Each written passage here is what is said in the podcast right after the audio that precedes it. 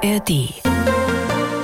Der Sonntagsbrunch mit Katja Henkel und Friederike Becht. Ein Podcast von MDR Sachsen. Sie gehört längst zu den gefragten deutschen Schauspielerinnen und glänzte in Serien wie Parfüm, Schneller als die Angst oder in Filmen wie So laut du kannst oder Plötzlich so still, in dem sie eine Mutter spielte, die ihr Baby durch den plötzlichen Kindstod verliert. Friederike Becht hat selbst zwei Kinder, lebt mit der Familie in Bochum und es ist nicht immer leicht, gerade solche Rollen zu spielen. Auch darüber erzählt sie in unserem Sonntagsbrunch-Podcast, den Sie auch in der ARD-Audiothek abrufen können können. Die junge Schauspielerin liebt Herausforderungen und stellt sich ihnen. In der neuen Miniserie Die Saat spielt sie eine Politikerin. Friederike Becht ist eine sehr bodenständige, sympathische junge Frau, die mit 37 schon eine Menge erreicht hat.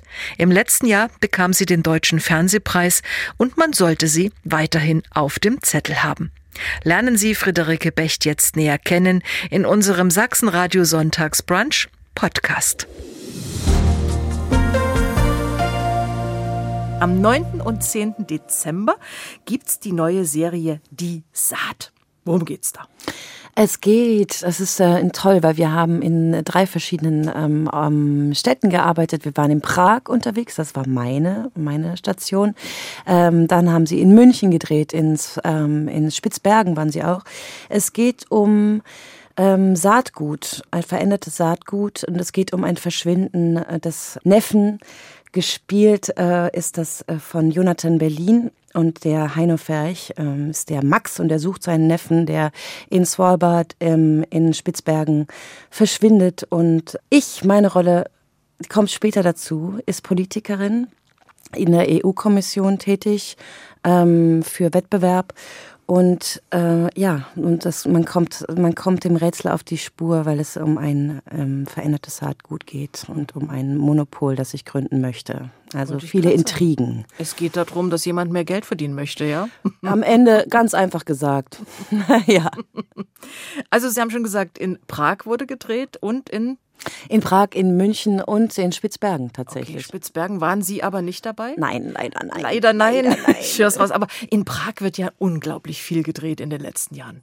Ja, ja, immer wieder. Da war ich auch zum Glück schon öfter. Das ist eine, ich liebe diese Stadt. Wenn ich ehrlich bin, ich bin da sehr, sehr gerne. Mhm.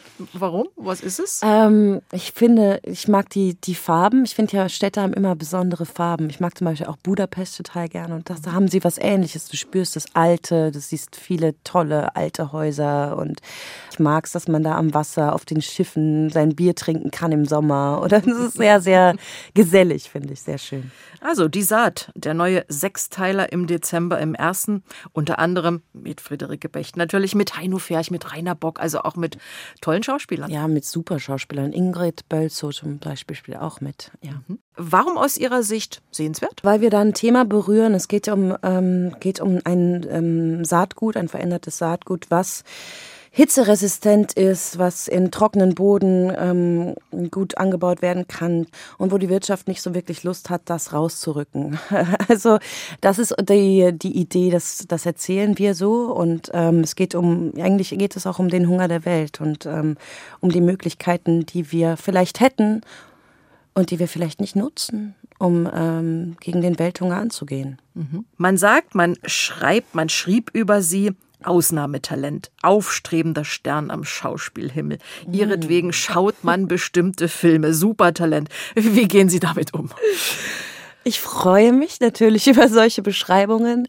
Ähm, am Ende verunsichert mich Lob und Kritik auch. Und man muss es lernen, als Schauspieler damit umzugehen, weil wir mhm. sind ja eigentlich immer, sobald wir die Bühne betreten oder die Kamera bespielen, gehen wir raus mit uns in der Figur natürlich, aber ähm, die Kritik der Leute und äh, das Lob der Leute kommt eben zu uns heran und dass uns das nicht dass uns das nicht den Boden unter den Füßen wegnimmt, das muss man üben. Das heißt, ich, ich nehme das, freue mich natürlich, wenn die Kritik positiv ausfällt, mhm. aber ich versuche auch davon etwas, mich nicht so sehr beeinflussen zu lassen. Aber Sie nehmen das schon wahr, sowohl im Positiven, als wenn es auch vielleicht mal nicht so gut ist. Ja, natürlich, mhm. natürlich. Mhm. Mancher sagt, ich schiebe das so ganz von mir weg, aber Sie nee, lesen und hören das schon. Nee, ich höre das schon. Ich finde das auch spannend, was die Leute, wie die Leute die Dinge wahrnehmen, die man da macht und Ähm, nee, nee, das ist für mich auch ganz wichtig. Ich mache das ja nicht nur für mich, sondern ich mache das ja auch, mhm. weil ich, weil mir ein Thema am Herzen liegt, weil mir die Rolle am Herzen liegt, weil ich möchte, dass da was ankommt. Ich mache das ja auch für die Leute, die das sehen. Mhm. Aber natürlich äh, muss man dann auch lernen, okay, das ist eine Sicht ähm, eines Kritikers oder das ist die Sicht äh, meiner Oma oder das ist so. Die ist bestimmt immer gut. ja, meine, meine Mutter liebt es zum Beispiel auch sehr, was ich mache. Aber dass man auch seine eigene Haltung dazu kennt, zu dem, was man getan hat und ähm, das dann auch abwägen kann, wie man dann mit der Kritik umgeht. Nun sitze ich heute mit diesem Supertalent äh, wow. äh, hier. Was erdet Sie immer wieder? Ich habe ja nicht das Gefühl, dass Sie ein abgehobener Star sind. Nein, ähm, mich erdet die Natur, also im wahrsten Sinne des Wortes. Ich liebe es, im Wald spazieren zu gehen. Das hilft mir sehr runterzukommen und äh, Atmung tatsächlich ganz klar, wenn, wenn immer alles zu viel ist, dann mal ein bisschen durchatmen. Also ganz bewusst. Und äh, Yoga, meine Kinder, meine Familie, das ganz normale Leben eben. Am 9. und 10. Dezember erleben wir Sie in der neuen ARD-Serie Die Saat. Schauen Sie das dann zu Hause in Bochum äh, mit Ihrem Mann an? Ja, ich werde das tun. Ich bin nämlich selber sehr gespannt und es ähm, werden ja vier Folgen, glaube ich, hintereinander gezeigt, mhm. wenn ich mich nicht irre. Und ähm, wir haben jetzt mittlerweile ein Ritual, dass, äh, dass wir das zusammen dann auch schauen. Mhm. Also wenn ich da bin, who knows, manchmal passieren ja Dinge, dass man doch nochmal irgendwo hin muss, aber dann habe ich schon vor, ähm, dass wir den Beamer einschalten und die das dann groß gucken, auf die Wand projiziert und mhm. vielleicht ein gutes Getränk und ein paar Chips dabei. Können Sie das gut? Ähm, Auch entspannen dabei? Ah, nicht so ganz. Also weil, also vor allem nicht, wenn ich es zum ersten Mal sehe, mhm. weil dann schießen einem durch den Kopf, was an dem Tag alles war, wie es mir da ging. Ähm, es gab zum Beispiel einen Tag, da weiß ich, da war ich sehr krank an einem Tag, musste ich ähm, durchhalten und es solche persönlichen Einflüsse, die kommen dann da hoch oder äh, Witze, die man gemacht hat oder so. Das hat dann gar nichts mit dem Film zu tun. Die muss man dann fast so ein bisschen wieder im Hintergrund haben. Manchmal brauche ich auch einen zweiten Lauf, um mich wirklich auf die Geschichte einlassen zu können und auch ganz äh, frei drauf gucken zu können und zu sehen, okay, ist das jetzt, gefällt mir das. Aber ich mache das dann, finde ich, wie ein, vielleicht ein Maler sein Bild anguckt, ne? Und man schaut, okay, was für ein, was hast du denn da am Ende erschaffen? Was ist es am Ende geworden? Ist es das, ist es das, hat es den Ausdruck, den du dem Bild, sage ich jetzt mal zum mhm. Charakter, mhm. geben wolltest? Mhm. Also deswegen schaue ich das dann auch auf eine Art mit Distanz zu mir selbst. Ihr Mann ist Comedian. Geht's da auch mal lustig zu bei Ihnen zu Hause? Ja, immer. ja, den muss man manchmal stoppen. Ne? er hat viele Witze. Wir haben, wir, es geht es witzig zu und vor allem auch mit viel Musik. Ähm, Sebastian spielt Gitarre und äh, bei uns, ich glaube, es sind fünf Gitarren im Umlauf. Die Kinder spielen jetzt auch alle. Ähm, ich fange auch gerade an. Mhm. Oder bin schon eine Weile dabei. Ist das schwer? Gitarre? Eigentlich nicht. Nee, Aber ich okay. habe auch immer wieder mal den Griff zur Gitarre auch schon gewagt und ich habe auch mal Geige versucht, so ein bisschen zu spielen. Ein bisschen Klavier. Aber wie das oft so ist bei Schauspielern, wenn sie in einem Projekt etwas lernen sollen, fangen die das an, finden das ganz toll, also ich auf jeden Fall, und denken, da bleibe ich jetzt dran und dann kommt das nächste um die Ecke und dann ist die Zeit da wieder ein bisschen weg. Und man muss da auch dranbleiben. Mhm. Und das, das ist das Schwere, dass man sagt, okay, komm, heute machst du mal deine 20 Minuten Minuten noch. Mhm. Mhm. Ich sagte es schon, Sie leben in Bochum. Was lieben Sie an Bochum? Ich, also, boah, ich liebe tatsächlich die Leute. Ich habe erst in Essen gewohnt, dann bin ich nach Bochum gekommen. In Essen war ich auch nur ein halbes Jahr oder so, weil ich da im Theater eben auch war. Dann kam ich nach Bochum und das Erste, was mir aufgefallen ist, dass das sehr, sehr lebendig ist, was bedeutet, es gab viele, ich habe viele Tänzer kennengelernt, direkt. Ich bin in so eine Kirche reingegangen, weil ich gerne mal in Kirchen einfach so reingehe und reingucke.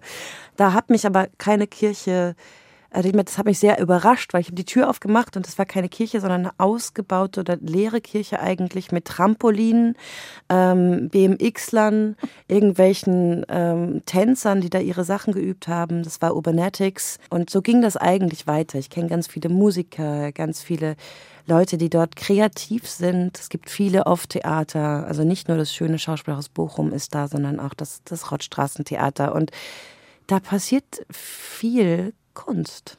Mhm. Viel Kreativität ist da. Sie wollten, äh, habe ich gelesen, schon mit neun Jahren Schauspielerin werden. Was war der Auslöser vielleicht damals schon für Sie? Das will ich machen? Ja, das war, also ich habe äh, tatsächlich auch nie so richtig darüber nachgedacht. Oder mit neun denkt man vielleicht auch noch gar nicht so wirklich darüber nach, was man machen will. Aber ich war im Kino zum ersten Mal, war im König der Löwen und ähm, ich fand diese Atmosphäre im Kino einfach, dass Leute zusammen in einen Saal gehen, was jetzt Kino und Theater sein kann. Mhm. Die Lichter gehen aus, so eine gewisse Spannung im Raum. Dann geht dieser Film los oder die Geschichte wird erzählt und plötzlich ähm, spürst du diese Energie im Publikum, die fast eins wird. Man lacht zusammen, man ist gespannt, ob jetzt irgendwie der Simba runterfällt oder was so. Ähm, und man fiebert so zusammen mit und ich fand das ganz toll. Man lässt sich berühren zusammen und ich, das habe ich, fand ich wahnsinnig toll. Ich kannte ja niemanden von denen, die da mit mir saßen und plötzlich hat man das Gefühl von einem, auf jeden Fall für den Moment von einer Gemeinschaft, die dann da so entsteht. Man lauscht eine Geschichte und dann dachte ich, ich möchte auch Geschichten erzählen. Der König der Löwen, also Mensch. Ja. Aber ein schöner Film, nach wie vor. Absolut. Ich habe neulich mal wieder im Fernsehen gesehen. Ach, immer wieder schön. Mhm. Dann sind Sie mit 17 nach Berlin gegangen, äh, haben Schauspiel an der Uni der Künste studiert und sind dann erstmal ans Theater gegangen. Ja, genau. Und da war ich dann auch ziemlich lange und bin auch immer noch gerne am Theater. Das heißt, jetzt gerade spiele ich als Gast in Schauspielhaus Bochum noch weiterhin und mache mein eigenes Theaterstück mit einem Freund zusammen, auch in Bochum. Und das, das ist aber ein bisschen Tourneetheater. Wir dachten, wir machen zusammen was, wo man nur einen Rucksack braucht. Ist doch ein bisschen mehr geworden, wenn man ehrlich ist. aber worum geht's da? Ähm, es heißt vor aller Augen ist ein, äh, eine Geschichte von, ähm, von der Klabadetschka. Und es geht um Frauen, die porträtiert wurden, auf, von berühmten Malern, auf berühmten Bildern. Und man weiß aber nicht wirklich, wer diese Frau auf diesem Bild ist. Wir haben das Mädchen mit dem Perlenohrring dabei, die Frau mit dem Hermelin, mhm. die Dame mit dem Hermelin. Ähm, und ja, diese Menschen erzählen, wer sie sind, wie sie auf dieses Bild kamen, eventuell, was für eine Beziehung sie zu dem Künstler hatten oder auch eine ganz andere Geschichte. Auf jeden Fall werden diese Frauen lebendig und man denkt, ach so, der bist, diese Frau bist du. Ich habe mir darüber nie Gedanken gemacht. Sie nehmen sich also nach wie vor auch Zeit fürs Theater, obwohl es sicherlich viele Rollenangebote für Film, Fernsehen gibt. Ja, ja, aber ich, ähm, ich brauche das auch für, für mich als Künstlerin Theater zu spielen, weil das nochmal einen ganz anderen Ausdruck hat und weil ich, ja, weil ich daran wachse und weil ich den direkten Umgang mit dem Publikum liebe. Ich liebe das. Das ist auch jeden Abend eben anders. Es kommt auch wirklich immer darauf an, wer mir gegenüber sitzt, wie der Abend läuft. Das ist toll. So ein Sonntagmorgen. Daheim mit der Familie. Wie sieht der bei Ihnen aus? Ausschlafen, solange mich die Kinder lassen. Na, die Dann, sind ja nun nicht mehr ganz so klein. Nee, ne? die können auch sich ein bisschen selber beschäftigen. Trotzdem wollen sie lieber kuscheln und dass Mama aufsteht und irgendwas mit ihnen spielt. Was ich dann auch tue, dann gibt es erstmal ein Cappuccino, damit ich wach werde. Wenn ich äh, möchte, auch noch ein heißes Wasser. Dann gehen wir meistens Brötchen kaufen um die Ecke oder die, ich schicke die Kinder. die Kinder alleine kaufen Brötchen, kriegen noch einen Keks dazu geschenkt. Und ähm, dann gibt es erstmal Frühstück. Wenn das Wetter schön ist, setzen wir uns raus auf den Balkon. Jetzt, wo es so kalt ist, bleiben wir lieber drin. Und ähm, dann wird wahrscheinlich erst so gegen elf der Tisch oder so abgeräumt. In einem Interview haben Sie verraten, Sie tanzen dann mit den Kindern in der Küche. Genau, ja, Musik läuft auf jeden Fall auch. Wir haben eine Frühstücksplaylist, die sich äh, immer mehr und mehr bereichert mit guter Musik. Und dann so über den Tag, äh, unternehmen Sie was oder bleiben Sie dann doch vielleicht lieber ein bisschen zu Hause gemütlich? Ähm, Wie ist das? Ja, wir gehen eigentlich immer raus. Mhm. Also, weil sonst fällt einem die Decke ja auch auf den Kopf. Die Kinder brauchen Auslauf, ich brauche das auch. Und ähm, wir fahren dann, wenn wir Zeit haben, gerne an den See oder an die Oder spazieren im Wald oder gehen einfach so durch die Parks von Bochum und gehen auch gerne ein Eis essen im I'm Love oder so treffen irgendwelche Freunde. Also eigentlich, ich bin gerne unterwegs, wenn ich ehrlich bin. Ich mache gerne, auch wenn ich privat Zeit habe, mache ich gerne was. Mhm. Und Sonntagabend dann Tatort. Ah, also tatsächlich, das muss ich sagen, gucke ich viel zu wenig. Ich gucke mhm. viel zu wenig Dinge, aber man kommt auch gar nicht so richtig hinterher. Es gibt mhm. so viel, was man mhm. eigentlich hätte sehen sollen. Ich lasse mir auf jeden Fall immer erzählen, was im Tatort passiert ist von meinem äh, Schwiegervater. okay. Sie sind 37 Jahre jung, haben schon einige tolle Rollen spielen dürfen und Sie haben mitgespielt in der Miniserie Schneller als die Angst. Dafür gab es 2022 den Deutschen Fernsehpreis als beste Schauspielerin. Herzlichen Glückwunsch Dankeschön. nachträglich. Danke. Felix Klare spielte mal den brutalen Frauenmörder, äh, was äh, ganz neu ist, wenn ich so über die sonstigen Rollen von Felix Klare nachdenke. Ja, ist das neu? Fand ich so, also so ein brutalen so Typen. Typen. Ja, ja. Also sonst immer der Kommissar im Tatort oder Stimmt. eher so der Familien Familienvater Vater, äh, mhm. gibt er oft. Ne? Also fand ich schon äh, bemerkenswert. Ja. Es war so mal was ganz Neues. Ja. Wie stolz waren Sie, den Fernsehpreis bekommen zu haben? Ähm, sehr, weil also weil ich also sehr stolz. Ich habe mich wahnsinnig gefreut für die, für die ganze Produktion, mhm. ähm, auch für die Produzentin und den Produzenten, weil ich ja ein sehr ein ähnliches Verhältnis habe, auch zu meiner Regie, die ich da hatte mit Florian Wachsmeier ähm, und zu dem ganzen Team. So ein Preis bedeutet ja dann auch, das, was wahrscheinlich ganz gut funktioniert hat, was man da versucht hat mit der Rolle mhm. und, und mit den Kollegen. Und das war zum Beispiel auch, für mich ist ja die Auszeichnung dann schon da, wenn ich merke, das ging auf, was du dir gedacht hast. Da ist ein Charakter entstanden, den du so zeigen wolltest, ähm, im Außen wie im Innen. Und dass das dann auch noch die Menschen genauso wahrnehmen, ist natürlich eine große Freude. Mhm. Ich habe so das Gefühl, dass in den letzten Jahren so diese Miniserien auch im öffentlich-rechtlichen zunehmen. Ja, mhm. also diese Serie, weiß nicht, wann wie viele Teile? Auch Boah, so? Es waren auch, glaube ich, sechs, sechs Teile. Ja. Jetzt die Saat wieder sechs ja. Teile. Das ist so ein Trend bisschen für so, immer so ein 45 Minuten Teil. Auch Babylon Berlin, gut, das war jetzt ein bisschen mehr, aber trotzdem so in diese Richtung. Ja, das liegt vielleicht, hat das auch was mit dem Kino zu tun, dass das ein bisschen weniger mhm. ist. Was schade ist. Hm. Wir sollten alle mehr ins Kino gehen. Auch. Das darf nicht sterben. Wir müssen gute Kinofilme auch weiterhin machen. Mhm. Der Fernsehpreis, den durfte Ihre Tochter mit ins Bett nehmen. Ja, ja hat Wollte sie, sie unbedingt, ja. Ja, ja, das fand sie irgendwie gut, aber auch nur ein, eine Nacht, dann war das Ding abgespielt. Das steht jetzt neben Ulrich Wildgruber, dem Preis, den ich auch gewonnen habe, oh. den ich stolz bin. Ja, jetzt meine Frage gewesen, aussieht. wo steht er denn jetzt, wenn er nicht mehr im Bett ist? Äh, ja, bei der Musik bei der Musik. Wie wichtig sind so Auszeichnungen überhaupt für Sie, fürs Team, für so einen Film? Na, was ich meine, es ist eben eine, eine Auszeichnung oder eine Anerkennung deiner Arbeit und das hat positive Auswirkungen, wenn man so ehrlich ist. Ne? Am Ende ähm, gibt es bestimmt auch viele Filme, die ich gemacht habe, wie zum Beispiel Im Labyrinth des Schweigens, den ich wirklich sehr gut fand, vom, vom Anfang an, vom Buch her, von bis zur, bis zu dem, ne, was es am Ende geworden ist. Der hat, glaube ich, keinen am Ende gewonnen und den, der hätte auch auf jeden Fall einen verdient. Das ist mhm. nicht immer, ich, ich sehe das auch so, dass ich denke, auch die Mitnominierten, äh, die mit mir dann jeweils im Rennen waren oder sind, die hat, hätten das sicherlich auch verdient. Deswegen mhm. ist es auch eine, aber es ist natürlich wenn man ihn ankriegt, ist das eine wunderbare hm, Sache, weil man da ja auch viel Liebe und Zeit und Leidenschaft immer jeweils reinsteckt. Also ich auf jeden Fall.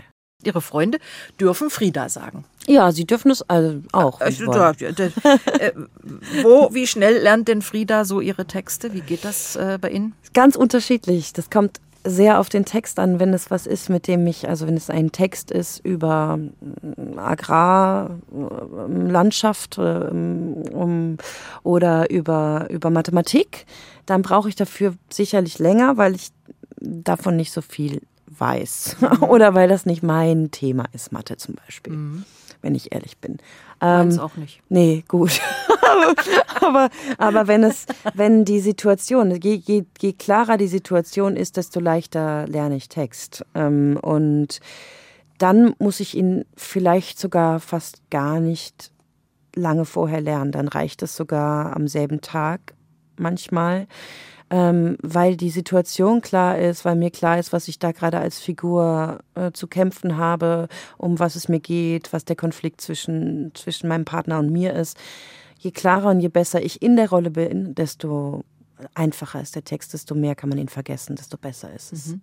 Probieren Sie so Ihre Rolle zu Hause vom Spiegel auch? Wie muss man sich das bei Schauspielern vorstellen? Nee, vom Spiegel. So wie gucke ich da und wie bin ich da? Ah, doch, tatsächlich so. gibt es Ausnahmen. Es gibt Momente, wo man darüber nachdenkt, wie im Außen das wirkt. Also wenn ich jetzt jemanden spiele, der ähm, eine Dissoziation hat, dann suche ich vielleicht nach, wie spiele ich den Wechsel? Also wann, was passiert im Körper, wenn der Wechsel im Menschen passiert? Das ist eine komplizierte Sache. Oder auch, welche, welche äußeren Dinge möchte ich der Figur mitgeben? Das ist dann von außen drauf geguckt. Allerdings mhm. arbeite ich ganz viel immer von innen eigentlich und möchte auch gar nicht viel mich beobachten beim Spielen, sondern mich loslassen. Ich mag auch nicht mir angucken, was ich da mache, währenddessen ich es noch tue. Jetzt zum Beispiel mhm. arbeite ich gerade an einer Frau, die ein Alkoholproblem hat, ein schweres und äh, Journalistin ist. Und äh, ich möchte, währenddessen ich diese Frau noch spiele, dann möchte ich noch nicht sehen, was ich bisher gemacht habe äh, weil ich mich davon nicht beeinflussen lassen möchte. So. Okay. Und das mache ich dann danach. Und ähm, nur selten gucke ich mir das von außen an.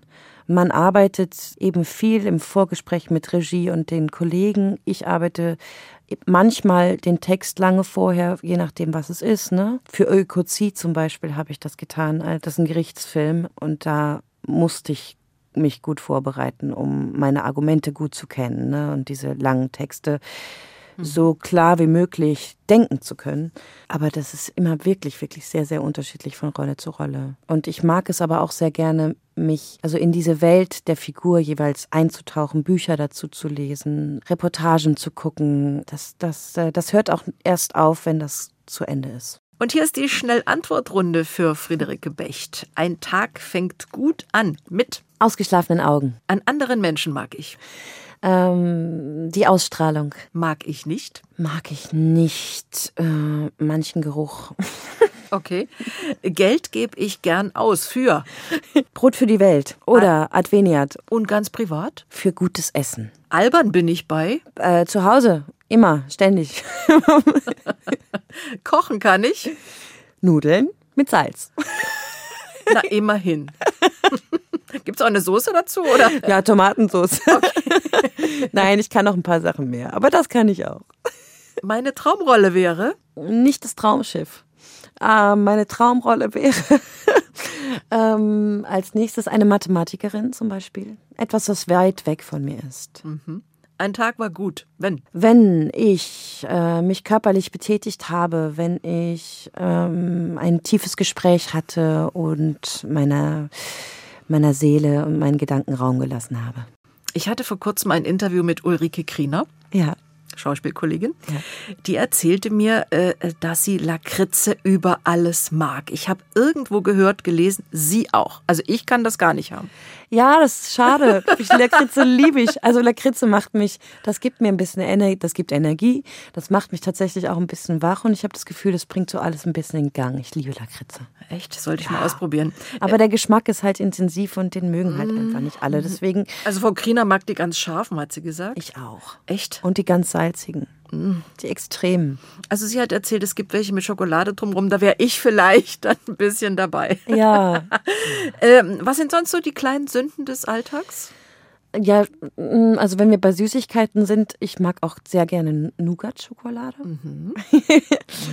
äh, vor allem abends ist das schwer ähm, zu widerstehen. Und die Chips habe ich vorhin schon gehört. Genau, die gibt es dann danach. Sie können sich das leisten. Danke. Sie sind auch sehr sportlich. Sie haben es vorhin schon angedeutet, so ein bisschen Yoga. Was vielleicht noch, um fit zu bleiben? Ähm, Hit-Training. Dieses ähm, Hochspringen, Runterspringen, äh, Liegestütze, ja.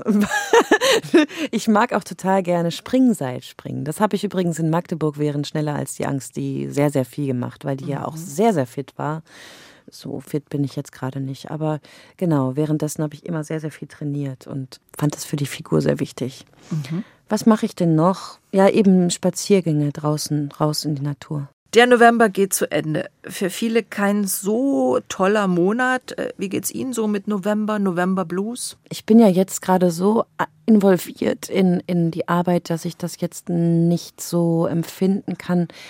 Ich finde es wunderschön, wenn die, wenn die Blätter bunt werden und runterfallen und die Sonnenstrahlen noch hin und wieder durchkommen, die muss man halt ein bisschen fangen gehen, weil sonst kriege ich den Blues auch. Also wenn ich, mhm. wenn ich nicht rausgehe, wenn ich mich von der Kälte erschrecke, dann, dann helfe ich mir nicht gegen den Blues. Mhm.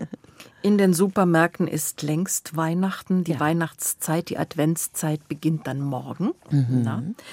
Äh, schneller als wir denken, wird Weihnachten kommen. Was mögen Sie an diesen Wochen davor? Was ist da wichtig?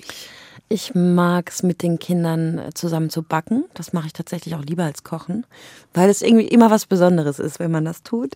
Und äh, dann wird der ganze, die ganze Küche, wir machen das auch tatsächlich manchmal auf dem Boden oder auf dem, auf dem großen Esstisch, ähm, wird dann zusammengemixt und verschiedene Sachen gebacken gleichzeitig und und das liebe ich sehr, wenn die, wenn, wenn wir dann da so eine große Backrunde machen und äh, viel viel auch dabei. Schnäken, sagt man bei mir in der Pfalz. Schnäge. Ähm, bisschen kosten. also ein bisschen naschen zwischendurch. Bisschen naschen. Ja. Und sonst so äh, Wohnung, Haus schmücken, äh, ist das äh, wichtig? Haben Sie dafür Zeit, Muse? Das machen wir auch. Ja, wir mhm. basteln dann ein paar Sternchen oder wir haben noch ein paar alte vom Vorjahr, die holen wir dann alle aus dem Keller raus und doch, das macht mir auch Spaß. Das liebt auch meine Tochter total. Das machen wir dann sehr gern zusammen. Friederike Bech, die im Tatort spielte, die Hannah Arendt war.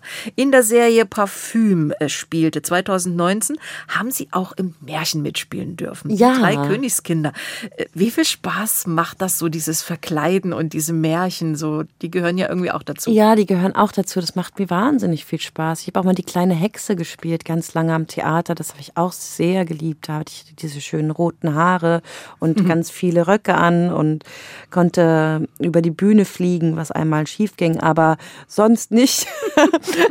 und, und das ist toll, Kinder erreichen zu können auch und denen was zu erzählen und mit ja, deren Lachen dann auch mitzubekommen. Und dann ist das auch mal was, endlich mal was, was ich mit meinen Kindern zusammen gucken kann. Jetzt gab es noch einen Film, der läuft äh, vielleicht noch in der Mediathek, also, mal gucken. Der heißt Einfach Nina und ähm, den konnte ich dann auch mal mit meinen Kindern gucken. Das ist schon auch schön. Mhm. Märchen gehören ja auch zur Adventszeit, zur Weihnachtszeit mit dazu. Gibt es so ein Märchen, wo Sie sagen, ach, das erinnert mich an Kindheit, das ist wichtig auch für meine Kinder? Ja, ja. also für, für mich ist es Aschenbrödel. Mhm. Und zwar die alte Version. Mhm. Es gibt doch immer wieder, die wird jedes Jahr, glaube ich, gezeigt. Ähm, und das, das liebe ich sehr. Das finde ich wunderschön gespielt. Ich liebe, wie, was sie da immer singt und im Schnee spaziert. Und sie ist auch so, so schön. So also drei schön. Haselnüsse für Aschenbrödel. Ja, genau ja. das. Ja. Das ist für mich ähm, total klasse. Mhm. Und die Kinder mögen das auch. Das kommt ja um die Weihnachtszeit gefühlt 50 Mal im Fernsehen. Ja, genau. Zu Recht. Was lesen Sie vielleicht Ihren Kindern vor an Märchen oder nicht mehr? Äh, Grimms Märchen, Andersen Märchen, auch wenn die hart sind. Wir lesen, wir lesen alle Märchen. Wir haben auch noch ähm, afrikanische Geschichten, Sagen, Märchen, Erzählungen. Ja, mhm. alles.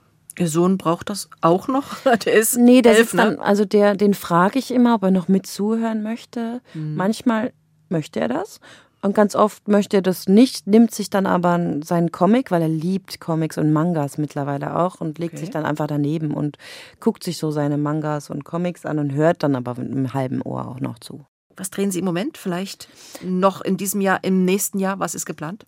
Ähm, geplant ist dann noch weiter mein Theaterstück vor aller Augen in Duisburg, dann am Theater in Duisburg und ein Stück von Dennis Kelly, das heißt Boys and Girls und über die anderen Sachen kann ich noch nicht reden dürfen sie noch nicht. Was nee, aber Theater, Theater ist dann erstmal geplant. Theater und äh, Filmrolle auch was in Aussicht für nächstes Jahr, ohne dass wir jetzt äh, Ja, in Aussicht, werden? ja. Okay. Genau. Gut. Ja, größere Sache. Was Sie gedreht haben und was sehr in den Medien besprochen wurde, war der Spreewald-Krimi, mhm. die siebte Person. Mhm. Da haben Sie eine Frau mit einer Identitätsstörung gespielt. Mhm. Ich glaube, das war keine leichte Aufgabe.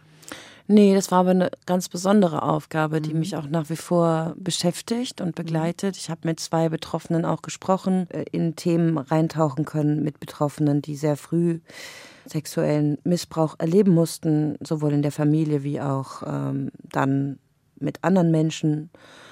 Eine davon tatsächlich dann auch äh, mit Kultveranstaltungen. Ne? Das hat mich sehr begleitet und begleitet mich auch immer noch. Und ich habe auch, das lässt mich nicht los, dieses Thema. Und ich möchte darüber eigentlich auch gerne weiter nachdenken, vielleicht sogar ein eigenes Drehbuch schreiben zu dem Thema, wo es vielleicht äh, um das Schwierige, wie kann man einem Menschen so etwas glauben, weil es so grausam ist, um dieses Thema geht, um die Justiz und, und einen Betroffenen. Vielleicht erklären wir nochmal, ähm, was, was, das, das ist. für eine Krankheit Sehr ist. Sehr gerne. Ja? Also das ist, früher hat man multiple Persönlichkeit dazu gesagt, mhm. jetzt ähm, ist es äh, dissoziative Identitätsstörung.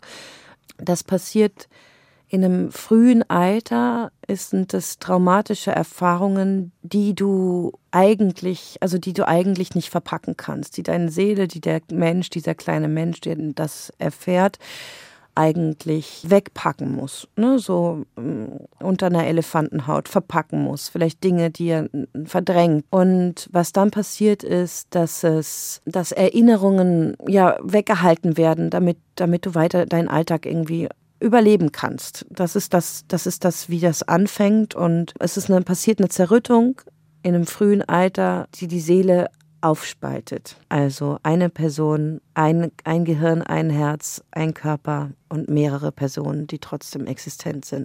Wenn man über und mit Friederike Becht spricht, spricht man auch über Filme wie So laut du kannst oder über den Film Plötzlich so still. Sie haben mal gesagt, Sie könnten durchaus äh, Kollegen auch verstehen, die diese Rolle nicht hätte spielen, hätten spielen wollen. Ja. Es geht um eine Mutter, die ihr Baby durch den plötzlichen Kindstod verliert. Mm, Sie sind nun selbst Mutter von Kindern. Wie lange haben Sie sich überlegt oder wie schwer ist die Entscheidung gefallen, das zu spielen? Oh, tatsächlich, weiß ich nicht warum, aber ich hatte sofort den Impuls, dass ich das spielen kann und auch spielen möchte und konnte auch gut abtrennen und meine, ich habe ja zwei mittlerweile zum Glück auch große Kinder, die vom plötzlichen Kindstod jetzt nicht mehr betroffen sein konnten, auch als nicht, als, als ich das Buch gelesen habe. Und mhm. ich hab, hatte keine Sorge um meine Kinder durch das Lesen des Buchs oder so.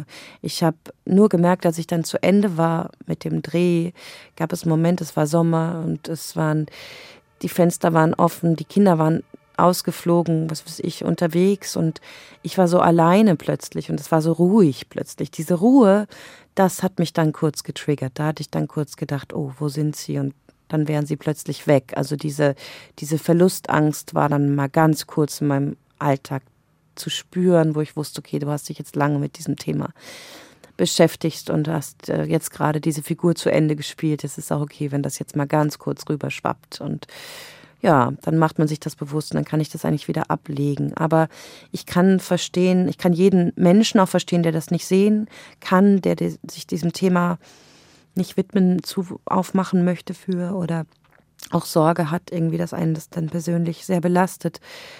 Da muss man seine Seele vorher fragen, ob das in Ordnung ist, ob man das schaffen kann. Ja, und, und für mich war das, weil das Buch so fein geschrieben ist und weil ich den Regisseur sehr schätze und die Arbeit mit ihm und auch mit der Produktion sehr mochte, war das wirklich ein Geschenk. Sie haben zwei Schwestern, eine ist eine Zwillingsschwester. Ja, ich habe eine Zwillingsschwester. Ein Eich?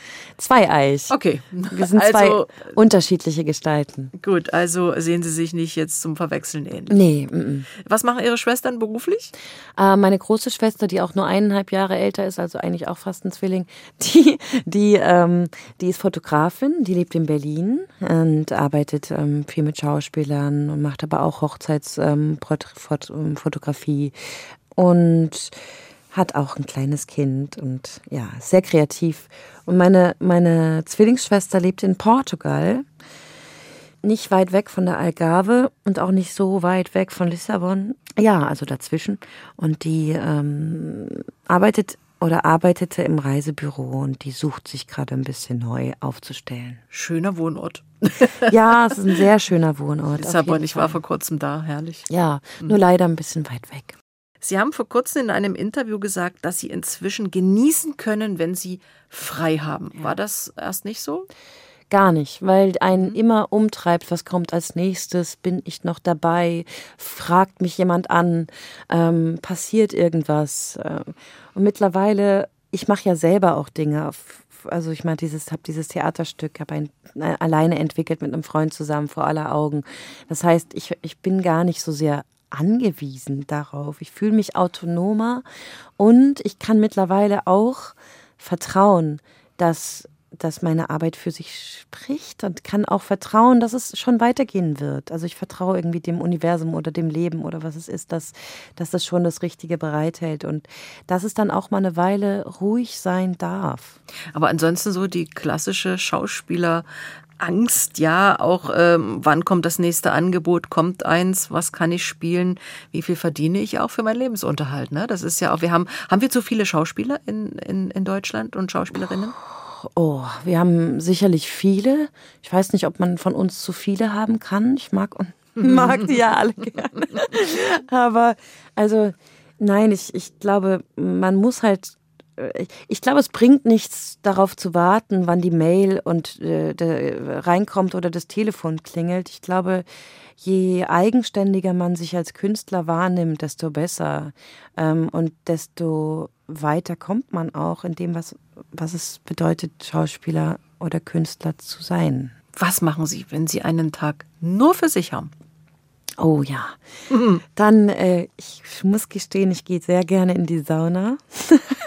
also, um mich zu entspannen. Ich gehe gerne in den Wald, wenn ich alleine bin. Also spazieren raus auf jeden Fall. Ähm, ich schlafe aus. Ich ich mache mir schöne Musik an. Vielleicht räume ich ein bisschen auf, weil ich das auch immer gut finde, wenn, wenn ich mich umgucke und das irgendwie in Ordnung ist, was ich sehe, so um mich herum. Und ich mag auch ähm, Yoga machen. Ich mag lange Badewanne. Ich mag Duschen. Ich, ich treffe sehr gerne Freunde, wenn ich Zeit habe. Und ja, so, solche Dinge mache ich dann gerne für mich. Ja. Und ich gehe gerne ins Theater. Ja, wie oft schaffen Sie es? Kino, Theater? Zu wenig. ist auch, ähm, auch wieder auf der To-Do-List. Sie engagieren sich auch für das Thema Umwelt und Klima und waren in Uruguay. Ich war in Uruguay, genau. Mhm. Und das war, ähm, ich war aber davor auch noch woanders unterwegs in Lateinamerika für Adveniat eben. Das ist eine Organisation, die sich um die Belange der Leute dort und der Indigenen ähm, kümmert und auch versucht, den Regen, Regenwald, den wir alle brauchen, mitzuschützen, um den es ja wirklich nicht gut gerade steht, der aber die Lunge unserer Welt bedeutet. Und ich war in Uruguay und habe ähm, ein Projekt gedreht mit, mit äh, August Diel. Das heißt, ähm, die, das Verschwinden, das basiert auf einem Roman. Das hat ähm, Kirill Serebrennikov gemacht, das ist der Regisseur. Und dann war ich eben schon in Uruguay und dann dachte ich so, Leute, lasst mich da auch ein bisschen was machen für Adveniat. Und dann bin ich an Schulen gegangen und habe dort Theaterworkshop gemacht mit einem Theaterlehrer, der dort sowieso immer mit den Kids arbeitet. Und dann haben die mir ein Projekt vorgestellt. Die haben ähm, die Gärtnern dann auch und haben machen Biokompost und Biogas tatsächlich ähm, ähm, machen die da selber. Und das kann man auch unterstützen, dieses Projekt auch über Adveniat. Ja. Wenn wir über Klimaschutz, Umweltprobleme sprechen, mm, dann, dann ist ja bei vielen Menschen inzwischen das Bewusstsein da, selbst irgendwas zu machen. Was machen Sie dafür? Mit der Familie vielleicht auch? Naja, sich immer wieder selber an die Nase greifen, wann man jetzt gerade wo überall die Lichter anlässt, so. Das, das hört ja auch nicht auf. Das sind so Kleinigkeiten, wo man ein bisschen mhm. auf die Ressourcen achten kann. Was brauche ich jetzt gerade wirklich?